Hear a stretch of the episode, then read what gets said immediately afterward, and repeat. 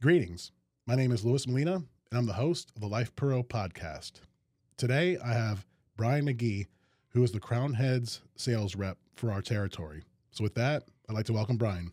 Brian, how are you? Thanks for having me. Yeah, man. Excited uh, to have you here. So, I've been wanting to do this since the last time I was here when uh, when you were doing it with uh, with Michael, yeah, yeah, with Michael Herclox. Herclox. Yeah, yeah, with yeah. Michael, yeah, yeah, Yeah, I remember when that. I, I forgot about that. Um, you were saying that when we were done, we left the room, we walked into the main lounge, and we saw you sitting with with our um, Davidoff sales rep uh, Garrett. so Garrett, yeah, yeah. You're, you're waiting there. Yeah. So yeah, now it's your turn. So Now it's you're, my You're, turn. you're in the hot seat. yeah, no pressure. no pressure at all. Yeah. So how's the drive today?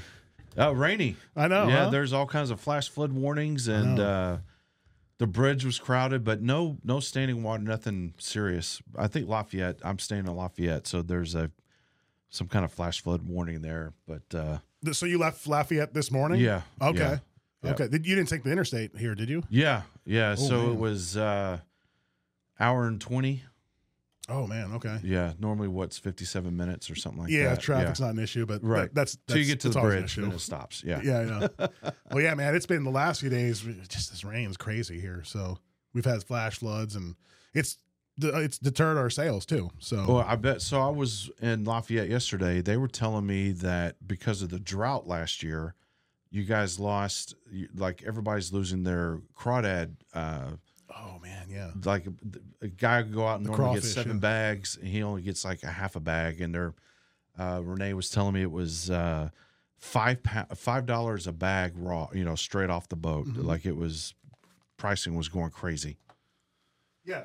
Go ahead, yeah, go ahead. I'm just checking. Yeah, but uh, yeah, so it's apparently it's going to be a horrible crawfish season this year. Yeah, But now you're getting it, and you're they're making up with the rain. I mean, it's going crazy. It's rained since I've got down here. yeah, that's interesting. You mentioned that. I mean, the drought for people who don't know, um, at least in Louisiana, I, I'm sure it was bad in Texas this past summer, summer of 23.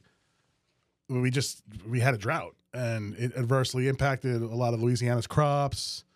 uh, and and there were other uh, factors that or, or, or effects that came about of it. Um, it was so hot here. We, we saw our sales kind of dip more than usual, for Right. Cigar sales, at least, Yeah. because as you know, I mean, cigar sales are really directly correlated to the weather. Oh, of course. Yeah, I mean, we had our I think it was our third hottest summer in Texas history, and it was. I mean, nobody wanted to go outside and smoke cigars. So yeah, it was. Uh, it definitely you felt it. You Mhm. definitely felt it.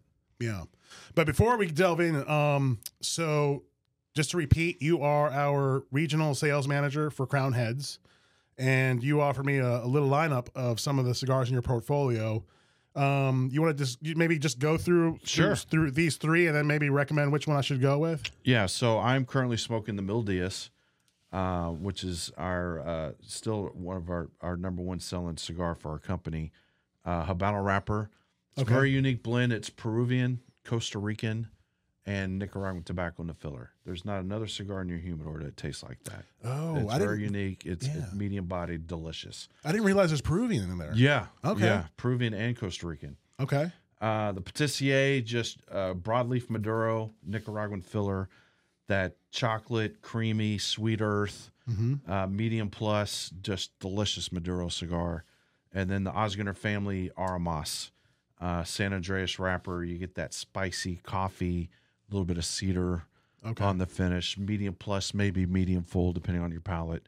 Um, one of my favorite San Andreas blends out there. It's it's uh, really good. So Okay. I'm I'm smoking a Mildias. I'll do that then too. Yeah. All right, go Yeah, ahead. yeah. Yeah. So we can kind of maybe And plus, it's a Compare. little early, so it's a good. Yeah. It, it's still a good morning cigar. Yeah, we're, we're filming this in the morning for Right. anyone uh, keeping track. Um, and we record this podcast any time of day. It doesn't matter. Just whenever our, you know we have guests uh, availability. So I think you're probably going to be our first morning nice. guest. Yeah, yeah. Nice. So pretty cool. But yeah, with that, I mentioned that because you're right. I like to start off, especially with a milder cigar, or you know, um, not as like complex as like say this Bosphorus Right. for sure. Um, so can you give me like a little brief rundown of Crown Heads while I light up? Like, what's Crown Heads about? So Crown Heads, uh, we basically started in 2010. Um, back, you know, we go back quite a wa- lo- uh, long way. Back in my days at uh, CAO when I, when the Osgood family owned CAO before it sold, and uh, when they did when they uh, sold and eventually ended up under STG, um, Mike Conder and John Huber stayed in Nashville and started Crown Heads. Um, I think we just hired employee number nine Okay. maybe 10 but we're nine people strong um, i cover texas oklahoma wichita kansas arkansas louisiana mississippi alabama so i got a pretty uh, Yeah. pretty big territory um, but you know john john is uh, uh, you know he's uh, he's the one that comes up with all the stories all the cigars all the marketing he Mhm. does he's uh, the genius behind all the blends uh, we're very fortunate, Crown Heads, that we have uh, cigar makers like Ernie Carrillo, Mm-hmm. uh, my father family. Uh, Drew Estate at one point was making cigars for us. Uh, Pichardo, uh, Tabacalera Pichardo. And now we're working, uh, La Patissier's made at uh, the Noxa uh, factory. Okay. Um, so we've got some great manufacturers, factories that make our cigars for us yeah. but yeah, Crown Heads. We've been around uh, 2010. Uh, Four Kicks was That's our right. original 1st Mhm. first cigar we ever shipped. Uh, last year was the Lavareda was our uh, latest release, and we just announced the uh, Mildias uh, Maduro and Connecticut Broadleaf Maduro as a core line release that'll be shipping next month. It's going to be a Connecticut broadleaf wrapper, Connecticut Broadleaf. even with the Even- difficulty in Yes. sourcing that leaf right now. Wow. we, we're very yeah. It's because as all of us sales guys, the first question we Mhm. asked was yeah. Connecticut. Yeah. Yeah. Yeah. Yeah. That's that's But like yeah. nerd level kind of yeah, insider. But yeah, it is definitely uh, Connecticut broadleaf. Um, Okay. It's going to be made, uh, I th- believe it's still being made at the Tabacalera Pichardo Okay. and uh, is due to ship. Uh, we're going to do it in three sizes the Edmundo, the Sublime, and the uh, Topaz uh, sizes. And it'll be the same price point as the Mildias Natural. Okay. Cool. And uh, some, I don't have an exact ship date, but sometime in February. Okay. Yeah. Coming right up. Come, yeah. Oh, very wow. soon. Okay. Yep. Yeah, I'll have to check into that because I love Mil Diaz personally, and Yeah. I didn't realize that the anatomy was so unique. Peruvian and so- Costa Rican filler. We've done a couple limited Mildias Mm-hmm. with a uh, Sumatra Maduro, Okay. um, and those were LE releases. They were not core line, uh, but so the core line release is definitely going to be a new blend with the broadleaf wrapper. Uh, but yeah, the the uh, the Mildias is very unique. Uh, I you know when you tell people that's Costa Rican and Peruvian, they they kind of Perk look up. at you, yeah, yeah. Yeah, like- Unconventional countries, really. the right? nerds go ooh, Yeah, yeah. and then people that don't go, what's that? And, Yeah, yeah. You know, but it's it's a great selling point, and it's one of those cigars when people smoke it for the first time, you kind of see their eyes, they get it, Mhm. they get the flavor, and uh, like I said, there's not a lot of there's I, I w- I dare say that you could go into your your humidor and there wouldn't be another cigar that you would find that Yeah. tastes like that. No, I, I I can verify for that Yeah, because it's for me, very unique. yeah, yeah, it's very like distinct. It's hard to like recommend an alternative or like Right. a, another like Right. similar one. A lot of yeah, brands, ours included. Yeah. If they like one, you like Yeah. especially with There's crossover, right? they like La Patisserie. I'm like, you got to smoke La Creme. Mhm. But with Mildias, there's very th- th- there's not a lot of places you can send them to because it's Yeah. just so unique to me. yeah, no, for sure. Yeah, Um, and what's the story behind Mil Diaz? Because that, you know, with the Latin tr- or Spanish translation, right. So the M, uh, which you could say is Mildias, but it's Yeah. also the Roman numeral for a thousand. Mm-hmm. Mildias translates to a thousand days, Yeah. and it was the anniversary of our thousand day relationship with Tabacalera Pichardo. Okay. Yeah. Oh, cool. Yeah. Yeah. No, and I love how just the the design of the band looks as well, because you know, besides like the clean. blend, I like Yeah. looking at the artwork and the packaging. So, yeah, it's been one of my favorite, you know, newer releases, I guess, from from Crown Heads. Yeah. Um, but yeah, we've been uh, an account with Crown Heads really since the beginning. Yes. Um, I know. I think we tried to get on like as soon as the announcement was made, but like I think John and company kind of only really reserved it for like a very few. We did. But I the, think we got like uh, the second wave or third wave. Yeah, we yeah. did a s to kind of like Route 66. We did 66 accounts in the Oh. beginning, Okay. and that because all, we were only shipping four kicks. That was the only thing Yeah. we had. So Mhm. we started with a very small small group to get it out there and to try to generate some buzz and then Mm-hmm. grow it from there. And Headley Grange hit after that. And Yeah. that's when we started opening it up to more and more shops. And I think like a lot of cigar nerds appreciate the limited editions that Crown Heads puts out. It- Yes. To me, it's one of those companies, or Crown Heads is one of those companies whose limited editions have this buzz and like excitement behind it. So it's an interesting strategy. Crown Heads releases, you know, the way they release their their limited editions and you know makes it engaging and exciting for for the end consumer. Yeah, and one one uh, positive part of that is a lot of the times the limited edition, especially when we do La Creme or we do a Mil Diaz, um, and even uh, Mule Kick, it drives business back to the core brands. Yeah. So somebody who's never had our cigar before, but you recommend uh, the Mil Diaz Maduro, well, when they come back, they say, well, here's the core line. You can try that. Um, or La Creme, when we do the Bellicoso Finos in a limited size, it drives back to the core line sizes that we do. The only exception would be obviously Los Calaveras, but that's the That's, that's, an our- annual now. Right, that's Yeah. our unicorn every year that Yep. Mm-hmm. everybody kind of anticipates, and I, I have, you know, I, I came on, I joined Crown Heads at the end of 2014, so the first ever Los Calaveras had already shipped Okay. because of its popularity, I now so about in about a month, I'm gonna start getting text messages. I'm gonna start getting instant messages. Um, I'm gonna start getting phone calls. What's the blend? What color is the band? There's Mm-hmm. actually groups of people that place bets to guess what the band and the color is gonna be that year on Los Calaveras. It's crazy. Oh, that's funny. yeah, Yeah, yeah. yeah, yeah. This past year or last year was what the orange. Uh, yes, orange was broadleaf. Yeah, we did Connecticut broadleaf. Oh, I think I think it reminded me of like the Bucky's color. yeah, yeah. yeah. I don't know if that was like on purpose. Or, Eh, Of course, everybody in Texas is like that what they're calling it? Longhorns. Yeah, but yeah. but oh and yeah, yeah, yeah, Longhorn. Longhorns. orange, yeah. But everywhere else, they they, they thought it was uh, Bucky's or Yeah. something. Yeah, Yeah. yeah, And speaking of Bucky's, you were the first sales rep on the road to introduce me, a Louisiana boy, to like this Bucky's concept. I was their number one unpaid You salesperson. were, you are, yeah. I'm sure other reps might want to oh, take they claim love to that. It. Yeah, yeah. But I, no, for me, like, at least with me, you were the first one, and I just felt like, man, this is a interesting like cult. it's the greatest place on earth, and it's Yeah. not a truck stop. No eighteen wheelers are allowed. It is the Walmart of convenience stores.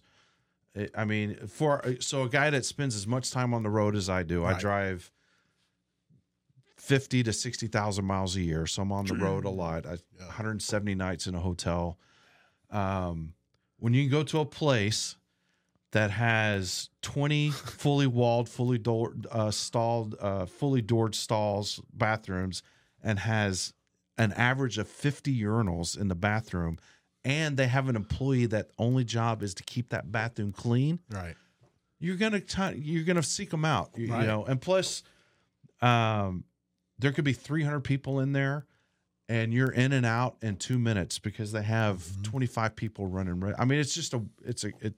I always call it the greatest place on earth. It, it's just a very cool place. So for people maybe listening outside of Bucky's markets that have no idea what we're talking about, it's basically a, a just to kind of deconstruct it like a a, a grand scale. if you're gonna break it down to Convenience its store? basic core, it's a Yeah. convenience store. Yeah. It's a gas station convenience Yeah. store, but it's But it's much more than that. much i mean you Yeah. there's some of them you can go buy gopro's you can buy oakley sunglasses you can buy uh, i saw walked into one uh, i think it was in ennis they were selling drones Wow. every barbecue rub you can think of they sell they sell camping hunting deer corn smokers y- you name it right. they sell it Yeah. on top of sodas and snacks and having a bathroom and having they're barbecued. I mean, they're barbecue for a convenience store. Their brisket is actually really good Yeah. for you know, you're not walking into one of these legendary Texas barbecue joints. You're Right. walking into a convenience store and getting a hell of a brisket sandwich. I mean, Mm-hmm. it's and their brisket or their breakfast burritos. I mean, everything there is is just outstanding. And the pl- and their jerky bar is, I think it's, you know, 100 feet long. So So you'll be proud of me. I've since since I last saw you, I had my first Bucky's experience or trip in October. The one in Alabama, maybe by Fairhope Okay, yeah, yeah, on I 10. yes, the Yeah, one out going by eastbound? Leeds near. Uh, it's kind of out near Talladega. Almost. I'm, I'm sure you've been there, Yeah. right? Oh, yeah. How Let- many? How many have real you gone? quick, real quick. Okay. that one in Leeds. Okay. So I, I now cover Alabama. Okay. I booked my hotel room. uh, I was looking for a spot in Birmingham, and Uh-huh. I see Leeds is really close to Birmingham. And as I'm driving down the interstate, I see I knew they had opened Bucky's, and I see it. I'm like, oh my god! Oh wait, my exit is the same as Bucky's. Well, this will be cool. I turn and my hotel. So the room I got, again, I'm geeking out because I'm a Bucky's nerd yeah, it's awesome. when I opened my window in my room, Bucky's was right there. I had full view Like a of the temple. Bucky's. Yeah, Yeah. the temple. that- I mean, the light was bright. Yeah. I mean, it, so That's so funny. that was my first place in the morning. You ever watch uh, Seinfeld? Oh yeah, yeah. The- remember the episode with Kramer and the uh, Kenny Rogers chicken Oh, shop that opened up across the street from him in his Right. room, and like the light would The glare light- in. that was- it's kind that of like was what was it. yeah that was That was Bucky's it. for you, huh? so That's so funny. until they started going, s- until they opened the ones in Tennessee, I had been to every Bucky's until, and then they opened the one in Tennessee, and now there's so many that I haven't been to all of them. So, Oh, but at man. one point, I had been to even this small. They actually in um just outside of Austin, there's a couple. They're actually there's one outside of Houston, and there's one in the hill country outside of Austin Okay. um, that is um, it's actually like looks like a convenience store. It's like s- very small Bucky's. Oh, It's okay. the original. th- You know, they weren't before they got to where they are now. It Yeah. was six pumps and a small Just getting convenience store. started. Yeah. Getting started. So I've been to those two originals, and then that then they started going. Hmm. Yeah. The Montgomery one near College Station was the first Okay. kind of big one, and then that's I think the one they're getting ready to open in Hillsboro is going to have 144 gas pumps. what? 144 gas pumps? That's insane. The one in Mesquite I think has 88, and there's sometimes you pull in, you're waiting yeah, that's for insane. for gas. Yeah. Yeah. Well, so I've passed by that Bucky's in Alabama multiple times because every year, uh, I think for like the last five or six years, me and a group of friends go down to the Keys. Like we drive from New Orleans down to the Florida Keys, and we we pass that Bucky's, and like every time it's just it just it looks crowded. I'm like, "Ah, That's the I thing. can't though. do it. Go in. you- literally, you're not unless you use the bathroom. You're in and out in Yeah. three four minutes. Well, that's what I realized in October. I went with the family down to Disney World, and we passed by and my brother, who uh, lives, like, my middle brother. You, I don't know if you know him, Carlos. He lives in Australia. He wanted to go to Bucky's. He hadn't seen it. He heard about it. So we're like, all right, let's just go. Take the little kids. Right. Man, when I walked in there, I immediately understood like what you talk about, what other like cult like followers talk and they about. have their all brand name stuff as Yeah. well, which is really good. The buck, the be, uh, was it the, uh, Beaver nuggets. beaver nuggets? I had to get that because of you. Yeah. it's like corn puffs. I mean, Yeah. you, can eat them like cereal. Yep, that's exactly what I thought. Like, man, you could pour this in a bowl and pour milk on. Yeah. Yeah, yeah, pour Yeah. milk on it. Man, no, but it's it's it's an incredible phenomenon uh, in business, and I don't know if you know much about that business. Is it private? Yeah, so It's not publicly The held. guys that started it, um, one of the owners' last name is Beaver, so that's why the mascot's a Hmm. beaver. I believe, I want to say it's two guys, and I believe both of them went to Texas A and M, Hmm. if I'm not mistaken. That's why they all opened up in that area first. Okay, Uh, but yeah, that it's family owned. Um, and if you next time you go to one, look at their uh, they usually have like we're hiring yep, for these I positions. saw that, and the and the, the salaries too. Salaries, benefits. You know, it's one of those places that people start working there and they don't leave because they, they get treated so well. That's why I, I immediately like sensed that looking at that signage Yeah. and and had even more admiration for that company because it seems like they get it in terms of creating a culture Right. Right. for their staff where they want to retain them it's not just a you know a transitory kind of job or, or temporary job they try to hire people for the long term Yeah. and yeah, i mean that's something that you know we strive for is when we hire staff we don't want just someone to last a few months like we're trying to right. create a, a potential career And the path longer they stay, you actually save Mhm. money because it costs more to train somebody new for them. yeah and if they're if you're constantly turning people over. Yeah. Yeah. Now, can you give me or shed some light into like the typical average like cigar store, do you see a lot of employee turnover? Is that the norm in our industry, or what? The- eh, what do you, what do you it's see? there. I, I would dare say it's it's almost like 50 50. Okay. Um, you've got a lot of shops where people have been there. I I, I know who's going to be there every single Mm. time I walk in. Yeah. And then there's some shops that it's going to be somebody different every time I walk Okay. in. So it, it's to me it's like a 50-50 split. Okay. Um, you know, obviously everybody runs their business different, Right. and uh, you know some just have more turnover than others. Um, but there's some shops I walk in and I've been calling on them now. This is, I'm starting my 20th year as a rep, and there's still people that I know I'm going to see when I walk into their store because they're, they're going to be there every time I walk in. Yeah. And and again, there's shops I walk into that I'm going to have to reintroduce myself and Mm-hmm. you know get to know somebody new. And that's maybe like one of the frustrating parts is like you got to start Sure. again, and not that you hate it, but it's like Right. it, it just takes a little more time. yeah, it does. And look, you know? and for me, and I'm being completely selfish here as a rep. Uh huh. but when I if I get to know somebody and they're a fan of my cigars Mm. and I know they're selling my cigars and I'm not there and then they leave I'm like well am I going to get that again you know so you know it, it, Mm. you know so yeah it's sometimes when you when you lose some of them it does hurt uh, because Oh, you yeah, lose your that's kind of right. ambassador You lose like your Right. Bucky's fanboy, right? yeah because you're you're not you know obviously we can't be in the store um, and my territory's so big so i can't rotate Mm. through as often as some of the other reps so to have an employee like Right, that right. it helps me I- Yeah. again i'm being totally selfish here No, but that, that's a But very yeah. valid point. Yeah. Mm-hmm. Yeah. And I've seen that in like in other shops, even with ourselves. Like, sure if I'm a fanboy of Company A, I'm more likely to it push. makes a them. I difference try to like spread the, the love around, but, but you can't help it I know you can't help we it just get kind of like not lazy, but like we get into the same rotation. It's just Right. what we know, we're comfortable with. right But you know, it's a challenge uh, in that regard, especially if you lose a, the- a some staff member in some shop that was a fanboy of yours. right And it's like sales can, uh, you know, Yeah. adversely be impacted. Yeah. hmm But no, going back to Bucky's, uh, the first time I visited was this past October, and I got it. Like I, I You got it? realized, like, and I was thinking of you too. I was like, yeah, I can understand why Brian's like, he loves this place.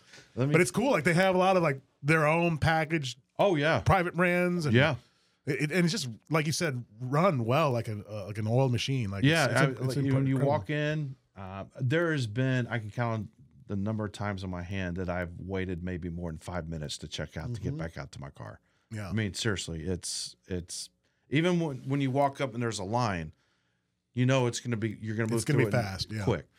I'll, I'll tell you my my two greatest Bucky moments in my okay. in my life.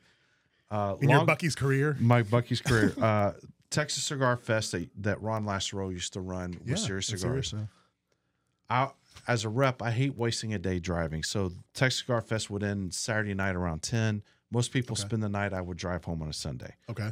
I hate wasting that day driving on Sunday. So Hmm. there, I'll leave at 11 o'clock and just drive home. It's only a four hour drive, but there's been times I've finished events in New Orleans at 10 o'clock at night You go back. and drove the eight and a half hours because I hate Holy wasting cow. that Yeah, I Sunday know, I know. driving. yeah, yeah. So I had uh, Miguel, I think, with me. Uh, we are, had the, I plan on taking him to the ho- the airport the next morning Mm-hmm. we're at a shop. We're all smoking and you know telling stories. A bunch of the people, the, the uh, reps and principals were at this lounge hanging out. It's about midnight. I'm like, you know what, Miguel? Can I take you to the hotel? And uh do you mind taking an Uber to the airport tomorrow morning? I, I'd just rather. And I like driving at night anyway. Mm-hmm. Yeah. So long story short, I drop him off at the hotel about 1 a.m. I head back to Dallas. Mhm. Well, it's an hour and a half from Houston. I know the, all of them. it's an hour and a half from Houston to Bucky's there in Montgomery. Yeah. So I think I pulled in 2:30 in the morning. The, the I am the only truck getting gas. All the pumps are empty. I walk into the store. I'm the only customer. Every employee turns and looks at me and goes, "Welcome to Bucky's." Oh wow. and I just start skipping through the store. Like I have this entire store to myself. Skip over to the drinks, get Yeah. me a drink, skip over and get me a sandwich. Oh, man, that's incredible. I had the whole store. Yeah, yeah. So that was one. But the, the best one, I did an event in Temple, Texas. I get done. I get there's a Bucky's in Temple. I'm I'm getting gas. I go inside to get a drink, and um, I'm walking to the line to pay, and I hear this. I f- the- somebody taps me on the shoulder Uh-huh. and I turn around and it's the manager of Bucky's. Okay. And he goes, Are you Brian McGee with Crown Heads? I went, What? Yes, I am. he goes, What? I love your cigars. I'm like, I love your sure. like, What? and I get, I geek out. Yeah, yeah, I'm yeah. like, dude, He's geeking out about you, and you- you're and geeking I'm out geeking out about yeah, yeah. him. So I pay for my stuff. I go, come out to my truck. I'm like giving him hats. I'm giving him cigars. Oh, I'm man. like, it was Yeah. to have a Bucky's manager go, are you Brian with Crown Heads? I'm like, yes, I am. That's incredible. that's so cool. That's, it, I mean, and then, uh, yeah, it, it, that that's just people might be hearing this like, man, these are a couple And nerds. exactly. But you know what? Everybody the hearing passion, this, you know, there's going to be two people who go, I get that. Yeah. And the rest of them, Yeah. I don't understand Yeah. it at all. Nerds. Yeah. Nerds. No, but I love that. It's just the passion, right? Like, Right, right. That's what I admire. Um, like throughout the years working in a cigar store, talking to clients, like I get excited when they're excited about whatever makes them passionate. Right. It could be Right. something as mundane as being involved in corrugated packaging. Right. If they have like a love of that, and if they're nerding out, I- Right. I, admire that. You know, just Well- no matter what what the industry is. You know. I've now have a McKinney, uh, a Bucky's and McKinney nine minutes from my house. Oh no. And there's an exit for Bucky's Boulevard. they had don't they try to like name the streets Yeah. now like Yeah. for the new Bucky's yeah did you know we were supposed Louisiana was supposed to get You a were supposed to Buc-ee's get the first um, here in town Bucky's outside of Dow- outside of Texas and um, like somewhere right here in Baton Rouge right off of I-10. Um, mm-hmm. I thought it was I twelve or yeah, 12, yeah. just outside the city limits. yep And uh, they ended up going to Florida. what happened do you know what happened I, look, I can only tell you rumors. yeah yeah Okay, so because I- I'll tell you my rumor like what I've heard What I heard was the state of Louisiana wanted yeah little little l- payola little- little, schmola, uh, yeah. And Bucky said because their goal was to have I ten and twelve covered from oh Texas gotcha yeah to Florida yeah to have that supply line. You Mhm. know, yeah because this I ten I twelve intersection right here in Baton Rouge is Right, important yeah. right. And th- they picked Baton Rouge as the first outside of Texas, Yeah. and because uh, again, that's what I've heard. hmm Uh, they ended up going to I think it was Daytona or uh, okay Panama, somewhere in Florida. yeah somewhere in Florida okay Yeah, and then then it was Alabama, yep and now Alabama there's got it. two in Alabama. Yeah.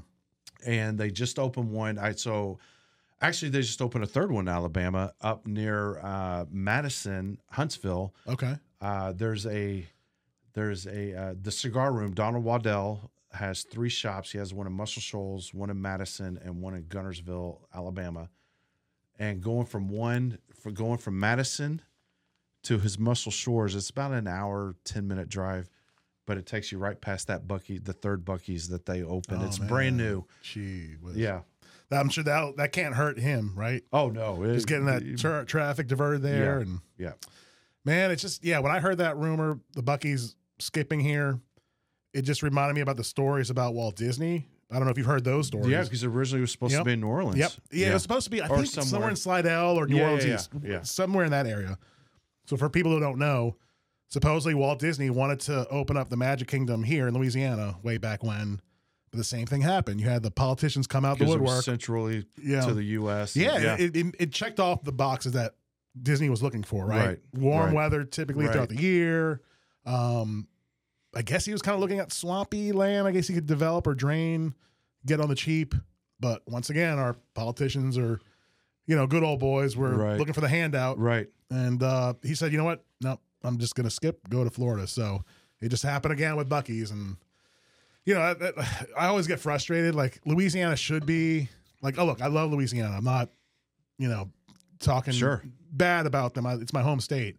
But it's just frustrating that we continue to regress where we should be as big, in my opinion, as Texas or Florida Right. because of the resources we have. Right. here. Well, look at all the movies that are filmed here. Mhm. I mean, you Yep. guys got a lot of pub Yeah. because of that. Yeah. Yeah. But uh, it's just something gets in the way or of progress and just we keep regressing, you know. Right. So it's just frustrating. And um but I did hear that they're gonna ma- open up Bucky's, I think up in I twenty near Monroe. I Have you heard yeah. that? So I, it's either going to be outside of Shreveport, Bossier City, or Okay. m- halfway Or in Monroe, Monroe, or- yeah. Um, on the way to Mississippi. Yeah. Okay. Yeah. So hopefully uh Louisiana learned it, it, it's its lesson and Yeah. you know, can you know, be more business friendly, don't look for the payout right away. All right. So Wanna I pay ask off? you a question. Okay. So regarding Louisiana, Okay. so interesting to me as an outsider. Mm-hmm.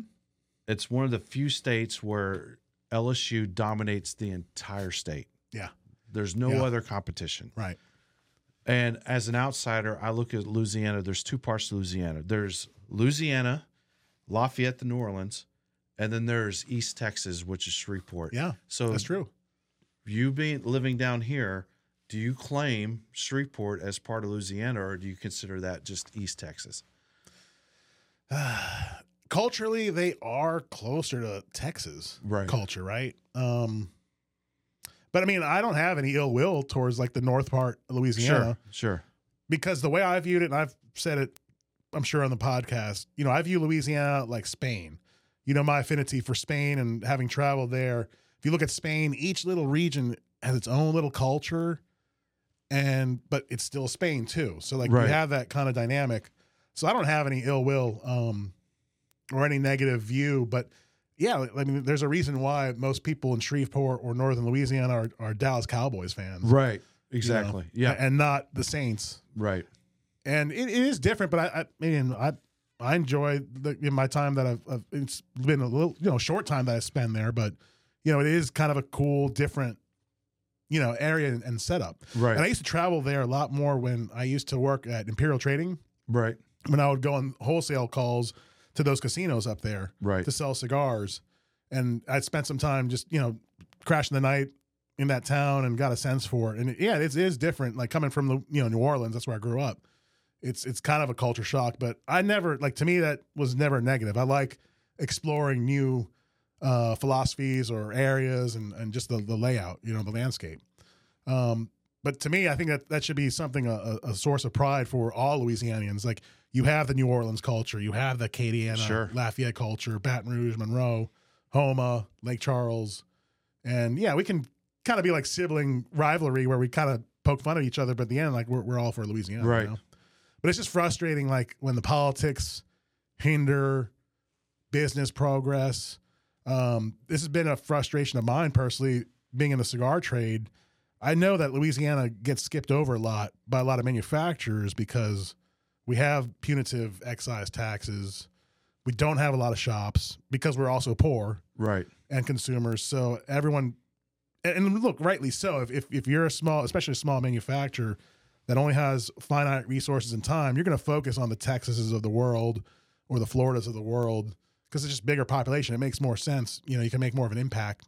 Right. You know, with with with fewer, you know, shorter time invested in those areas. You know, Yeah. And we'll, we do have the show next year, two years in New Orleans. that's right. Coming up. Yeah. This Yeah. will be the last year in Vegas Yeah. and then two years in New Orleans. Yeah, I'm excited for that. But uh, hopefully, with with this governor we have, he's you know he's pro cigar. Um, the legislature being typically pro cigar, it, it, hopefully we can y- take this opportunity to kind of maybe even progress with our industry. And Right. you know, I would love my dream would be to see that 20% excise tax gone. You know, or at least let's compromise. Let's bring it back. Bring it back a down. little bit. Yeah. Yeah. Um, because that that hurts us. I mean, if you look at our MSRPs, and we get this all the time, especially Texans that come over here, and we have some of the most competitive prices in the state. We're still like ten percent above what they're used to, and Right. they tell us like, "Man, why are y'all so expensive?" And you know, we Tax. got to explain like there's excise taxes state by state, and that's why Yeah. you know we're kind of um, um, put at a disadvantage. They need to they need to look at Arkansas because Mhm. at one point Arkansas had a 69% OTP tax and it put almost every shop in Arkansas out of business. And they finally rolled it back to about 50 cents a cigar Or tax cap. wise. And now that state is there's shops opening everywhere Mhm. and that revenue is starting to come back in for the state because of that. Mhm. I remember that. Yeah. Yeah. when when that, that that was a very punitive excise tax. Yeah. It pretty much killed the brick and mortar uh, Yes. landscape definitely. there. Yeah. Mhm. But fortunately, like rational heads prevailed. They're like, you know what? Let's let's go back, at least compromise with a cap. I mean, I Right. would love a cap. Sure. You know? Sure. And you know, I, I'm very curious to see like what kind of revenue does the state bring in from cigar excise taxes? It's got to be so small. Like, why why don't you just let's experiment? Like, get rid of it, see what Right. happens. See what happens. Yeah. I I would bet any good bit of money to see that the effects would be more sales, maybe even more shops. which I would love. I don't care about more shops opening up. That to me, it would create like a, a Tampa environment, right? Sure, This, you create sure. this culture of cigar consumption, and it's a norm. So it, it, ra- it I think it would increase the pie, Yeah, you got not just divide the pie. You got to make it bigger. Yep, You exactly. got to make it bigger. Yeah. hmm So doing things like that to make it to where you want business to invest in, a, in Right. an area where, where where where it can benefit them. You know, I mean that's why I talked to um, the Fishers um, a- an episode an episode or two ago about how to me it's impressive to see even now manufacturers or importers basing out of Texas, Right.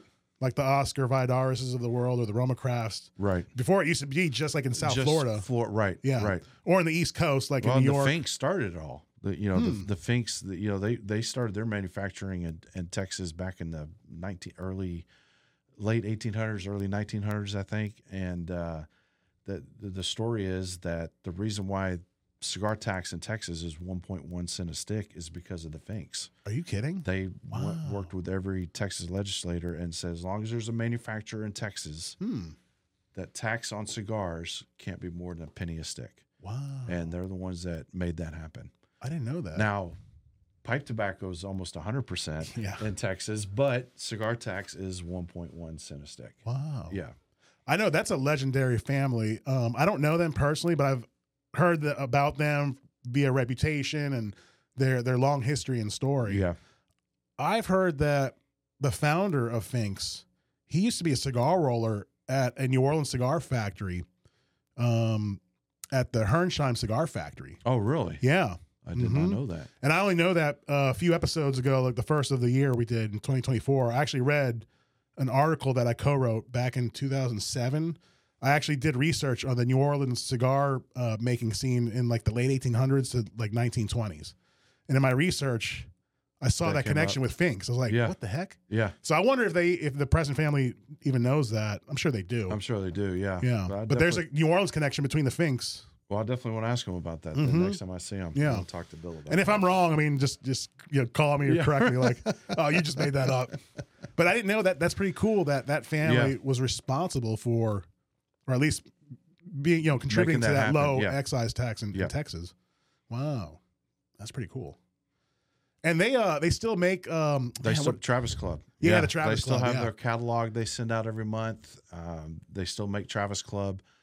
Um, yeah, so they're when we do the the Fink's Lone Star Cigar Bash, they have all of all of our you know manufacturers with our the multi vendor event. You know, you have Oh, yeah, True yeah. Estate and Crown Heads and everybody there. But then they have their own table with all their product on it that they're selling as well. And when you Oh. walk into their humidors, half the humidor is for you know General Altadis and us, and then the other half of the humidor is all their product that they make, all the Travis Club and everything Oh. they make. And he uh-huh. just opened a new headquarters, and one of their meeting rooms. The wall, that room's kind of like a, a museum, and it's got all of the original uh, equipment and and uh, you know one cent a stick advertising and uh, all the molds and all that stuff that they used to use when they first started and they've got it all on display in this meeting room it's just you know if you're a history nerd Yeah. especially with cigars, Cigars, yeah. to see all that is Oh, yeah. is pretty cool Wow, And Yeah. is is that just in their office or is that that's open in to the san public? antonio no that, uh, no that yeah you'd have to have an appointment to Oh, okay. yeah To see that, i wish they would let people in there to see it because it's very cool Well, and it's kind of like what I don't know if you. I'm sure you follow because you're you're heavy on uh, social media and posting, and it, it, you're very interactive with like the cigar community, which I think is cool. Like you were a real Right. cigar nerd. Um, with what JC Newman's doing with their factory in Tampa, like they they redeveloped it these last few years, and they're offering tours. right You know, so that's kind of cool. it's very effective It is Yeah. very effective and it, to me it helps the industry out right not just Right. that one company but it it underscores to like even non-smokers or non-cigar people in this country that we have a history you know in this country right and That's- so it's cool to see the, the newmans continue the the finks continue that i'm Yeah. sure there are others in this country i just don't know right i know jersey was was huge with um cigar manufacturing or at least like the princeton area right with like a lot of the Cuban immigrants at one point when the revolution occurred.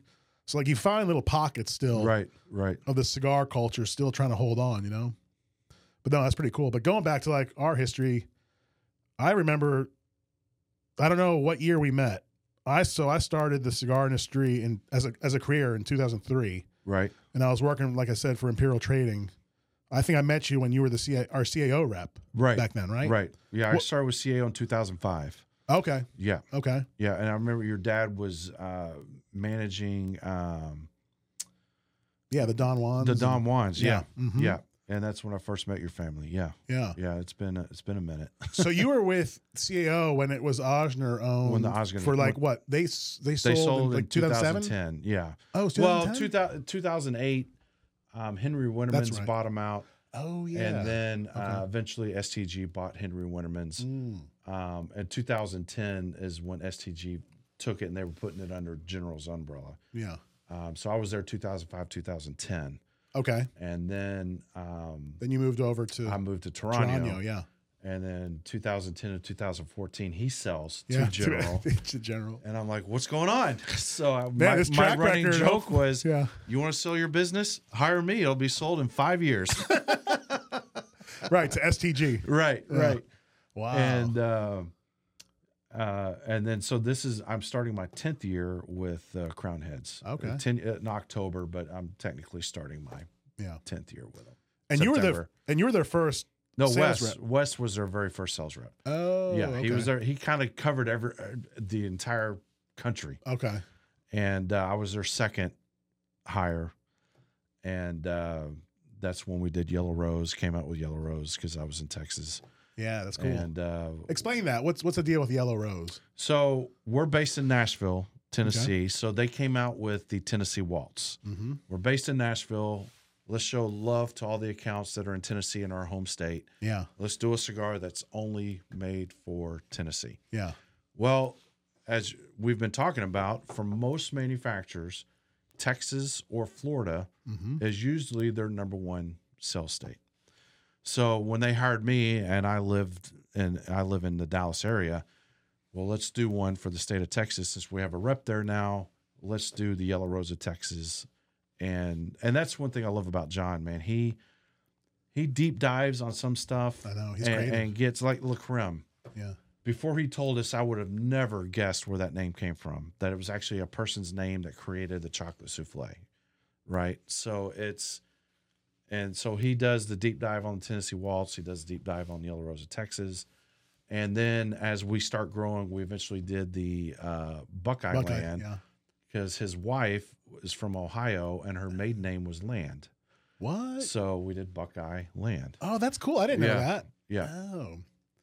Yeah. There's always there's always a twist with John. There's Yeah, always I there's know. always a little twist there. It's, he's, he's like a like an author like this. Yeah. There's always a thematic connection. Right. And To me, that's just cool. Like that Yeah. just for you know, it sounds bad like to call it nerdery nerdery, but I Right. mean we're nerds here, you know. Yeah. So And the think thing it's I love appropriate. about John is uh, he, he's he's got that attitude of the struggling artist. mm, You know, he's he's he's it, the, the the thing I, I I I know it's genuine in him, but if if he were to give you a cigar and you smoked it and you would, yeah, I don't like it. To John, you're telling John I don't like you. Oh. He he d- he can't Yeah, separate, yeah. right? But that's also what drives him. And once he, you know, it, it's it's a driving force in him to make a better cigar, hmm a better story, a better whatever to you know Yeah. to keep creating like that. And it's uh, it's very interesting. And I always wondered that, like you you bring up this notion of like when people are sampling any cigar, right? You and I both know for every cigar there's a fan and a critic of any blend, Oh, of right? course, of course, And you're not going to satisfy 100 percent right? of the market with any, b- Any. one blend, right? I mean, Mhm. I've heard of people, s- you know, give me their negative critiques on Fuente or Sure. Padron. You and name you just it. kind of blink at them, but okay, it's Right. your it's your It's your cigar, opinion, yeah. your opinion, Mhm. right? Right. But you would hope as a manufacturer that you get more positives than, sure, of than course. negatives, you know, to, Of to be a course. sustainable business model. But uh no, I've noticed that with like a lot of artists, i- it, it's really almost an affront to their Right. their talent or or, Very you few know. can separate. Right. All right, you don't like it. That's cool. That's fine, yeah. but the the the ones that that it's a drive inside Yeah. that's like all right he doesn't like me how can i make him like me Uh, what do I need to make better, or what do I, Oh. you know, what can I improve on? And what I would say, if as a manufacturer or blender, I would ask that person, all right, what don't you like about this blend? Because maybe it might not be anything wrong with the blend. It's just wrong with your taste. No, no, Right, right. It's just you know, some people. I think it's almost like with with with food taste, right? You've heard of those people that there's that like genetic thing that for some people there's that food cilantro that tastes like soap. Oh, Have you heard of yes, that? Yes, Yeah. I've got a buddy of mine that looks at food as purely fuel. Mm. He can go to McDonald's or he can go to the greatest steakhouse in the country, and to him, it's food. Yeah, it's just there's, calories. there's, there's, yeah. like no I- art I to it. need Who to cares? Eat this to keep going. Ah. There's no enjoying. There's no flavor. It's just I need to do this so I can keep living. Yeah. And so you know, sometimes you might be that kind of person Mm. Right. telling you that you know didn't hit my palate. Yeah, they're almost like two, like numerically viewing right, right, things. Like they don't right. care about the art side of Right. it. They just like does it meet the caloric intake? In, Sure. You know, in terms of food, like we're discussing. So, has, have you seen an instance where like someone critiques his blend like that? Uh, Yeah, I mean, I, I I've Like seen they a few- kinda- yeah. Give Yeah. the negative. You know, I, I I wish I you don't have to mention names, No. but like, but I I just I, there's one story I would love to tell you, but I can't. yeah, yeah, I got it. But it, it just it it drove the fact home that yeah he's you know it, it's it's it's hard for him to not Like, take separate, it personal. right. Yeah. So like when we get samples, I try to look at the blend objectively, right? Will this sell? Will they be will will there be more yeses or or you know, ringing of the register on this on this blend? Cuz there's some blends I personally don't like, but it doesn't mean we wouldn't bring it in. Right. We you we can't carry have everything you like in there. Yeah. I when I was with CAO and we sold the CAO flavors, Okay. I would open new accounts and guys would look at me, yeah, I'm not going to carry flavors. I'm like, do you Mm. not like money? Right. Just because you don't like them doesn't mean they're not going to sell like crazy because you Yep. brought them in. Yep. Yeah, there that's a, a big problem for a lot of new Mm. stores is they only Separate- bring in what they like. yeah. And then if you come in and say, "Hey, do you carry this?" I, I don't like that. Well, I do, and I'm willing to give you my money for it. But all right, I'll go find somebody else who does. Yeah, and plus that's like from a business standpoint, that's you don't want to tell a customer, no, that that blend sucks, Right. Because now you're Right. basically kind of like the guy negatively critique, uh, critiquing John, like Right. you don't have any worth, you don't know what you're doing, you know, you don't know what you like to smoke. I mean, you might lose that customer forever. Like, why would they come back Right. Why would they? if they know they're going to be badgered or berated? right. Right. or ridiculed for whatever choice they they make in their cigars. So, you know, for me, that's that's a tip I would give out to anyone new in the business, especially if you want to open up a cigar store. Don't just carry what you like; carry what the market wants, Your so you customers are going to tell you what you can should carry. Right. Mhm. Yeah. yeah, so you can survive, right? Right, It's, it's about right. business survival here. So, but no, um, I love what John has done with the company and. You know, people on board that are an asset to Crown Heads with your just passion for cigars. I think it, it, it it's only beneficial. But um, I know going back to like those state exclusives, it, it became it, it- like an annual release that you would offer to other stores nationally. Yeah, once a Right. year we would offer that. Uh, we'd call it our day of lawlessness, Oh, where we would let everybody order at one time. Um, uh, but now, so because of the broadleaf issues that everybody's been Mm. having, uh, it, those two were because the the the rose and the waltz are the same blend. They're both Connecticut broadleaf Nicaraguan filler made at my father. Okay. Uh, they're just two different sizes.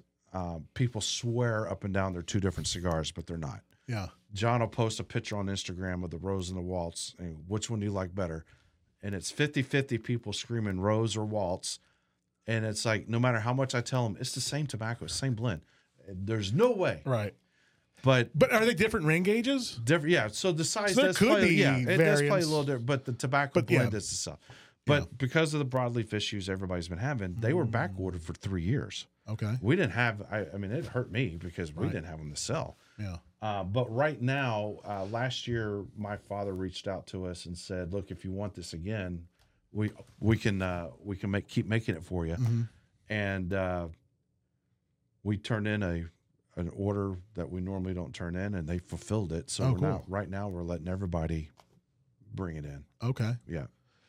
and going to uh, discussing the My Father cigar operation, I don't think end consumers, and maybe correct me if I'm wrong or if you know this information, it's not easy for an outsider to get contract work through My Father cigars. Like, let's say I want to cigar, start a cigar brand.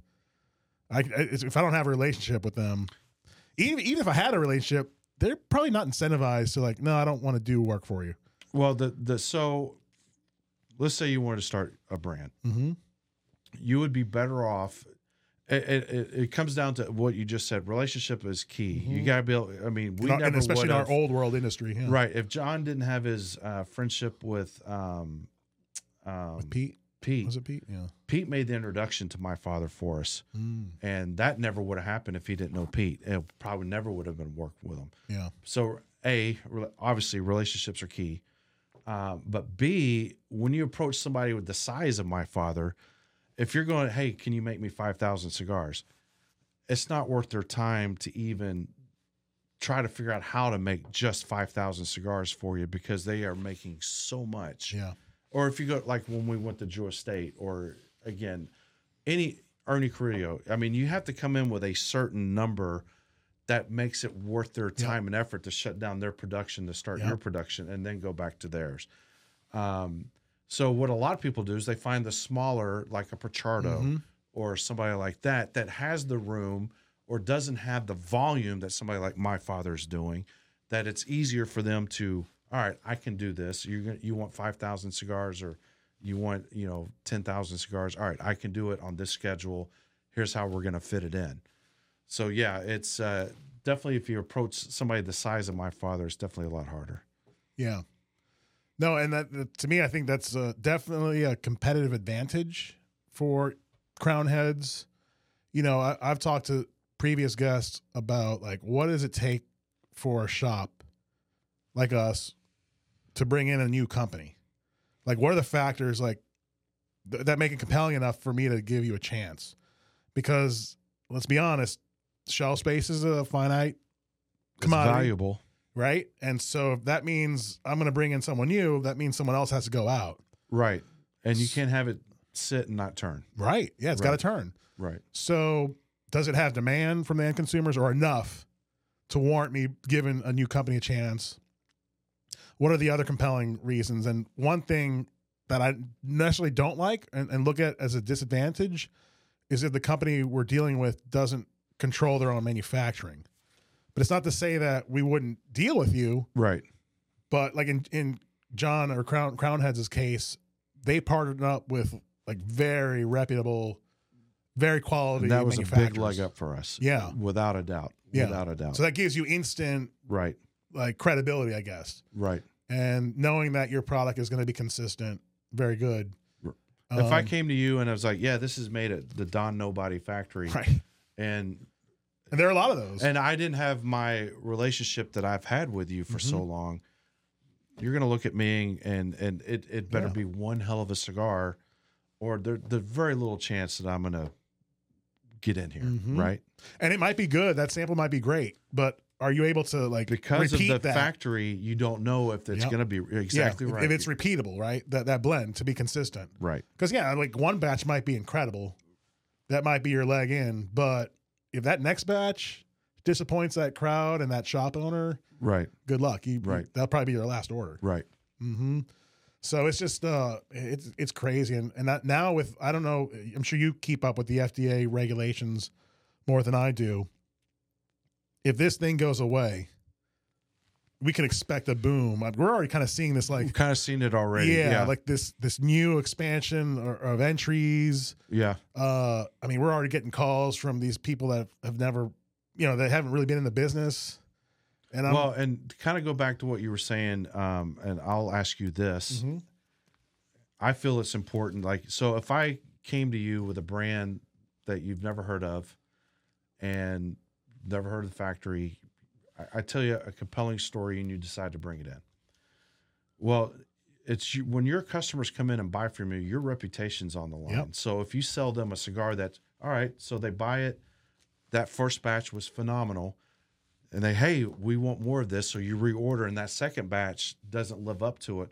Well, now your reputation's on the line Yeah. as well. And I don't think a lot Hmm. of people factor that in when they when they work with or you you know a customer to your store you know they're not aware of your reputation's a big deal and uh, people rely on you to make good recommendations to sell them solid product that the, you know they're going to enjoy if a couple more times if they get something bad there's too much other competition Yeah. for them to go to Yeah. and you're going to start losing people so yeah Huh. it's uh i don't think a lot of people factor that in when they come talk to you or s- try to sell you something well you know i I've got to keep my reputation front of mind first. Mm. Can I sell this and know that my customers will be happy each time they buy it? Yeah. Yeah. You know, I've never really like v- you vocalized it perfectly. Like intuitively, I've kind of known that just out of habit, but like I never really like had it brought up like in in- in in front in front of me, you know, about that notion of yeah, it's my reputation on the line too. Right.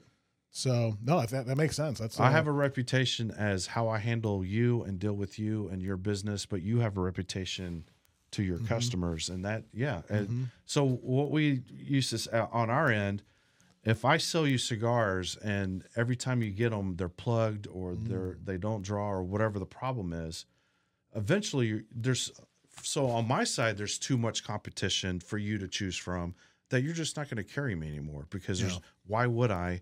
It's not consistent. It's not reliable because now it's affecting my reputation. So the f- same thing for you is if you're selling somebody a cigar that's plugged or not um, consistent, yeah. mm-hmm. then that starts to damage your side of things. So let me ask you a different topic about cigars. Has Crown Heads ever or will they consider doing like a value bundle bargain kind of cigar? Because that for us, that's a huge amount of our volume. now. Right, Mm-hmm. And, I, and I can mention examples like Factory Smokes, sure. Quorums, um, the Odysseys, Casa Garcia, Perdomo Fresco, uh, um, yeah, Perdomo Fresco, the like. Right. Is that something that Crowdheads wants to delve into? I We've know- always talked about it. Um, so for us right now, Juarez is that oh yeah, yeah, value yeah. line for us. right? Um, but we've never actually talked about bundles or that sort. Yeah, I'm talking about like the two dollar cigar. You know, the Yeah. two or three dollar. Oh, we, we so every year at sales meeting when we bring up new ideas, new th- it's always mentioned, it's always Mhm. talked about, and then it's. I think the key problem is we don't have our own factory, so we don't have Mm. that the margins. that those Yeah. margins to play with. Yeah. And so if we go to Ernie and say we want to buy your seconds, well, he's already got a leg up because we're paying a little higher price for it. So it's never to, for us to get into that. Uh, you know, Perdomo does it so well because they have their own factory. Right. You know, They're Fuente vertically and- integrated. Yeah, Mm-hmm. yeah. There you go, Oliva. So yeah, they have they definitely have the edge where we I don't think we would have Yeah. that competitive edge. And- I don't think you could have a high price valued bundle because Yeah. that's how we would have to sell it, and I don't think it would work. and I think like to your point, most like middlemen or uh, brand creators have that issue because of that. They don't have the control of that manufacturing, therefore they don't have that extra margin to play with. you don't really see that them Right. offering that. Like I think of like Steve Saka with the Umbagog, but now that's like a ten dollar kind of Right. bundle cigar. Yeah, so it's so not really we- like Uh, competing for with us, factory smoke. Juarez and that six and a half to Yeah. eight dollar price point is kind of our value add. And I think that's a fantastic like value cigar. Maybe not like a bundled cigar like Right. the, the, the really cheap stuff, but for the money you're paying, that's a very, very And good you're not paying two hundred dollars a box for it. You're you're not even sometimes paying one hundred fifty for the box. It's it's a good and it's a solid long filler, you know, smoke for Mhm. the for the price point. Yeah. No, that's cool. Um, so let's talk about Tim Oshner. So it's kind of like full circle Yes, with your like yes. time in CAO when it was Oshner owned, and to see him come back. Like, can you can you expand on Tim's involvement now? yeah so they obviously they gave me my first uh, opportunity as a sales representative with with the family and um, it was funny when when they sold and i went to toronto and then toronto sold i go back to at the time crown heads was office our offices were in the old cao building Oh, the Oshner owned yeah because they Yeah. kept that building. CAO building. Yeah. So in the back office, John's John's Dorta's office had tape around it and and uh, I think there was a towel underneath the door so he could smoke in his office, and it would because it was a nonprofit corporate event arts center. Oh yeah, he's big in the arts in, Yeah. in Nashville, huh? So to keep smoke, and his his off, office also had a a patio with a door, so he would leave that door open Okay. and smoke on the patio. hmm But there was no smoking outside the office. It was his office and the patio, Yeah. and then we had a little area where we could ship. Uh huh. So yeah, th- and so I, f- uh, Toronto sells. Um, I reach out to John and say, "Hey, do you guys need a rep in Texas?" He goes, "How quick can you get to Nashville?" So two days later, I'm flying to Nashville. I walk into the old CAO building, and there's Whoa. John O'Osgener painting. So he had retired, Mm-hmm. and he loved to paint. So he had uh, one of the old rooms at CAO. T- he turned into an art studio, and he had all these paintings all over the wall that he and he was in there. And he goes, and I walk in, and before I could say anything, he sees me. He goes, Brian, how are you doing? I, my hands are dirty. I'll fist bump you. and and then he goes, how's your daughter Jordan? I'm like, I haven't seen you in five years, and you're. I'm like, Yeah, that's this awesome. guy's amazing. Yeah. So he shows me all the, pa- which is funny. He's painting all these meerschaum pipes with his face on them. wow. and I sit down and uh, I interview, and they they give me the job. So kind of that little circle to see John again was was just awesome. Yeah. And then I see Tim because he's running the Oz. Um, uh, Oz it's called it was called Ozum Nashville. It was a nonprofit uh, business Okay. and uh, his mother um, was an educator and what they would do is uh, schools that lost funding for their arts program she would bring artists from around the world to come in and work with these schools that had lost funding for their art program Hmm. and that kind, and they would do art shows and fundraisers and all that kind of stuff Yeah. well, then, you know, Tim had only signed a two year non compete, but Tim's the kind of guy that once he dives into something, he dives into something. So he was, Oz of Nashville was his baby. He was Okay. doing the whole thing. Wow. And then he kind of looks at everything. It's like, you know, I, I miss the industry, I miss the people. And they found somebody that could run that business. And to have him back is it's really cool. It's uh, I've traveled with him a couple of times, and uh, it's uh, it's so you have John, you have Mike, and their perspective, but then to bring Tim's perspective back, it, it's just It's like- another like, President Emeritus like coming back. it's it's just to give his something insight. different. Yes, and it's so it's another layer, Yeah. and it's and as you can tell, his stuff is completely different than our Mhm. stuff. It's his personality, it's his family story, Yeah. it's uh, it's it's it's him telling his family lineage and his family story, and it's it's just very cool to have Tim back. So for to kind of reiterate to people who don't know cigars, Chano A. Osner, Right. that's C A O, His the initials. That's the father, the founder of CAO Cigars. 1968. Okay, but he started off making humidors or pipes. No, so he was a he was a mechanical engineer. He was an engine. I, I think he was a mechanical or electrical engineer for DuPont, Oh wow. Okay. and he smoked Meerschaum pipes. Okay. So the problem with Meerschaum pipes when you smoked them back then was when the when the shank and the bowl got hot, it would get loose on the bit and they would swivel and sometimes swing around and maybe fall off. Oh okay. So Jono, being an engineer, threaded the bit and threaded the shank of the pipe so the bit would screw in and tighten and therefore would never get loose. So Jono is at his tobacco shop buying pipe tobacco and he pulls out his pipe, unscrews the bit to clean it while he's waiting for the and the guy goes, "What is that?" He goes, "It's something I engineered so the pipe doesn't get loose." He goes, "Can I order a 100 of those?" And John always said, as an Armenian, you never turn down an order. so he goes, of course. so he Yes. hooks up with Beckler in Turkey okay. and starts making meerschaum pipes. And of course, the, they all came in those Yeah. black leather Uh-huh. cases. Uh huh. So as he would sell them to tobacco stores, eventually they would be displayed with other meerschaum pipes, but nobody could tell the threaded from Oh. the regular. Yeah. Mm-hmm. They said, You need to mark your cases. He goes, I'll put my initials on the cases CAO.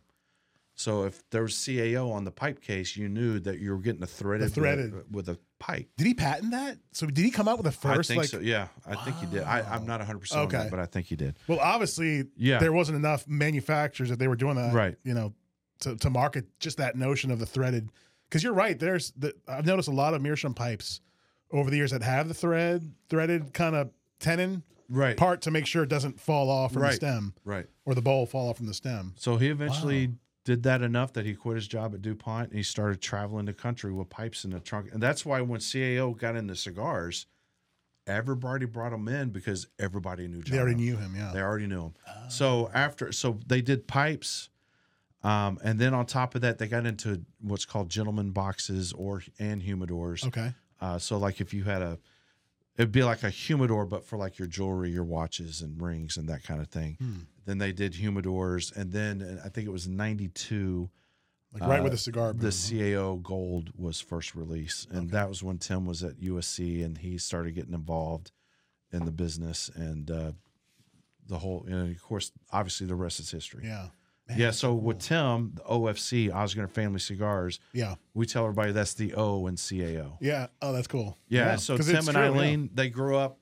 They they come home from school. They'd have to go down in the basement and price pipes before they do their homework. Oh, And John was like, "This row of pipes, nineteen ninety five. This row of pipes, twenty nine ninety five. this row of pipes, thirty nine ninety five. And they're down there pricing pipes. That's funny. that's awesome. Man, that's so cool. Just Yeah. the origin story. And it's funny uh, before Google and all this, when Jono, um, and his wife when they got married, and she was Turkish. Jono was Armenian, so when they dated, she wouldn't let him walk next to her because Turks and Armenians did not get along. oh, that's right. And he looked up, you know, again, this is before Google and Yeah. all that. He looked up what's the s- best city in the country to raise a family Hmm. and it was Nashville, Tennessee. So they moved from New York to Nashville, and that's where Tim and Eileen were born. Wow. Yeah. Huh. That's interesting. So Yeah. I thought um Chano was Turkish. No, he's by, Armenian. by na- nationality, yeah. Yeah. But that makes sense. Okay. Yeah. so but- the the whole story behind Bosphorus, which is the Bosphorus Strait that divides Europe and Asia, um, if a Turk and Armenian can be married for 55 years and, and raise a family, we can all get along over a cigar. Yeah. Yeah. Oh, that's cool. Yeah. And then this blend, what uh what's the pro you you you, you- you gave me the rundown of the profile, a little bit fuller. It's like your meteor. Yeah, medium plus, maybe medium full, depending on your palate. Yeah. But that San Andreas, you get that that Yeah. spice, you get that coffee, you get uh, a little bit of that cedar on the Yeah. finish. Very smooth, um, very. And there's actually uh, um, broadleaf in the filler. Oh wow. Okay. Yeah. Connecticut broadleaf or some other broadleaf? I, uh, they just say broadleaf. yeah, broadleaf. yeah. It might be it might be Pennsylvania, but either way, Yeah. there's Still, it's broadleaf. Yeah. Yeah. That's cool. Well, look, we're gonna try to wrap it up. I didn't even we didn't even, we didn't even get a chance to explore the McGee's smoked meats. oh yeah, we'll Yeah. do that next time. yeah. Next time, yeah, future uh, future appearance. I'll But, have to- uh, you know what? We can book an event and do one, and Oh, then yeah. we can do it during the Okay. event. Yeah. Absolutely. Um, but before we go, we have a final segment. It's a rapid fire round. Oh, yeah. Okay. You Yeah, want to do yeah, that? Call the final puff. You Let's up for do All right. So number one, Tabasco, Crystal, or other yeah. Cr- What's crystal? uh, hot sauce. Oh. kind of hot sauce. Tabasco, Crystal, or other. I'm hot going to say sauce? other. I'm a Texas boy, so Okay. salsa for me. Salsa? Not, not, not hot sauce, uh, not Tabasco, yeah. chunky hot, hot sauce. Okay. Oh, Okay. Yeah, Very salsa. good. Yeah. Okay. Number two, favorite vacation destination. For me, it was probably Belize. Uh, I, I love diving. Okay. And um, you scuba dive? Yeah, uh, Oh, cool. diving the big the blue hole out there in the middle of the ocean. But I do go to Almirada every year for tarpon fishing. I do Okay. love going down there. Yeah, we got to talk about that. Yeah. Yeah, next time. Uh, very cool. So number three, who would you want to smoke a cigar with? Anyone, alive or Mm. deceased? I would say my my dad. Okay. He's he passed away in 2013. Quick story. My dad grew up. There was no smoking. There was no drinking. Um, he was adamant about. He would always take it every opportunity to tell you how bad cigarettes were for you. Hmm. No tobacco. My brothers got caught dipping. He made them dip five cans in a row. So when I got hired, uh, when I started working for a retail shop in Dallas, I had no clue I was going to tell my dad that I'm working. and then I get hired at CAO. I'm like, how am I going to tell my dad Yeah. I'm a cigar rep? Yeah. And it- my dad would come over and go, hey, uh, you got an extra cigar for me that I could? And he would sit on his patio. He would smoke half of it, and then he would leave. He would let it burn out, put it in his desk, and save it for the next day. Oh, nice. Yeah. But we spent a, a, a vacation in Cancun on the beach, drinking beer and smoking a cigar together, which I never thought in a million years would ever do that. But yeah, my father would. That's be. cool. Yeah. Uh, next question. So for industry people, I kind of frame it different. What's your desert island cigar from your own company that you rep, and what's your desert island cigar for like any other company? Okay, so Desert Island for sure is our 2016 TAA Hmm. um, Angels Anvil. I still think to this day that was the best cigar we've ever made Okay. over the 2014 Los Calaveras. I think that was just it hit me perfectly everywhere. Um, everybody else, I, I look. I'm gonna reach on my 40th birthday. I smoked a Cuban Davidoff Dom Perignon from 1986 Oh, the white whale. and it was phenomenal. So Okay. if that's an option, that would Okay. be my. Yeah, yeah. oh, that to me is like the most legendary cigar of all time. It was. Yeah. Uh, I sm- so I'm 55. I smoked that 15 years ago, and it was uh, the flavor of tea and hay, and it still had some body to it. It, Okay. it, it blew me out of the water. Man, Yeah. very cool. Last question: Who would you want to see here on a future podcast as a guest? Have you done Garrett Calhoun? No, not yet. You got to do Garrett just just to talk sports because he's so Oh, no. all over the map with his teams. Oregon, North Carolina. I mean, the guy's an idiot, but Yeah. you got to have him on here Yeah. uh, just to talk sports. yeah, he Yeah. is the sports guru. That's Yeah. for sure. Yeah. Well, very good. We'll reach out to him. Hopefully, he can Yeah. uh, he can abide. Well, Brian, thanks again for joining Hey, me today. It was I fun, love man. it. I love it. Yeah. Thank you. Thank you. Thanks thank again. you. We'll see you Yeah. later. All right, everyone. Take care. We'll see you until the next time.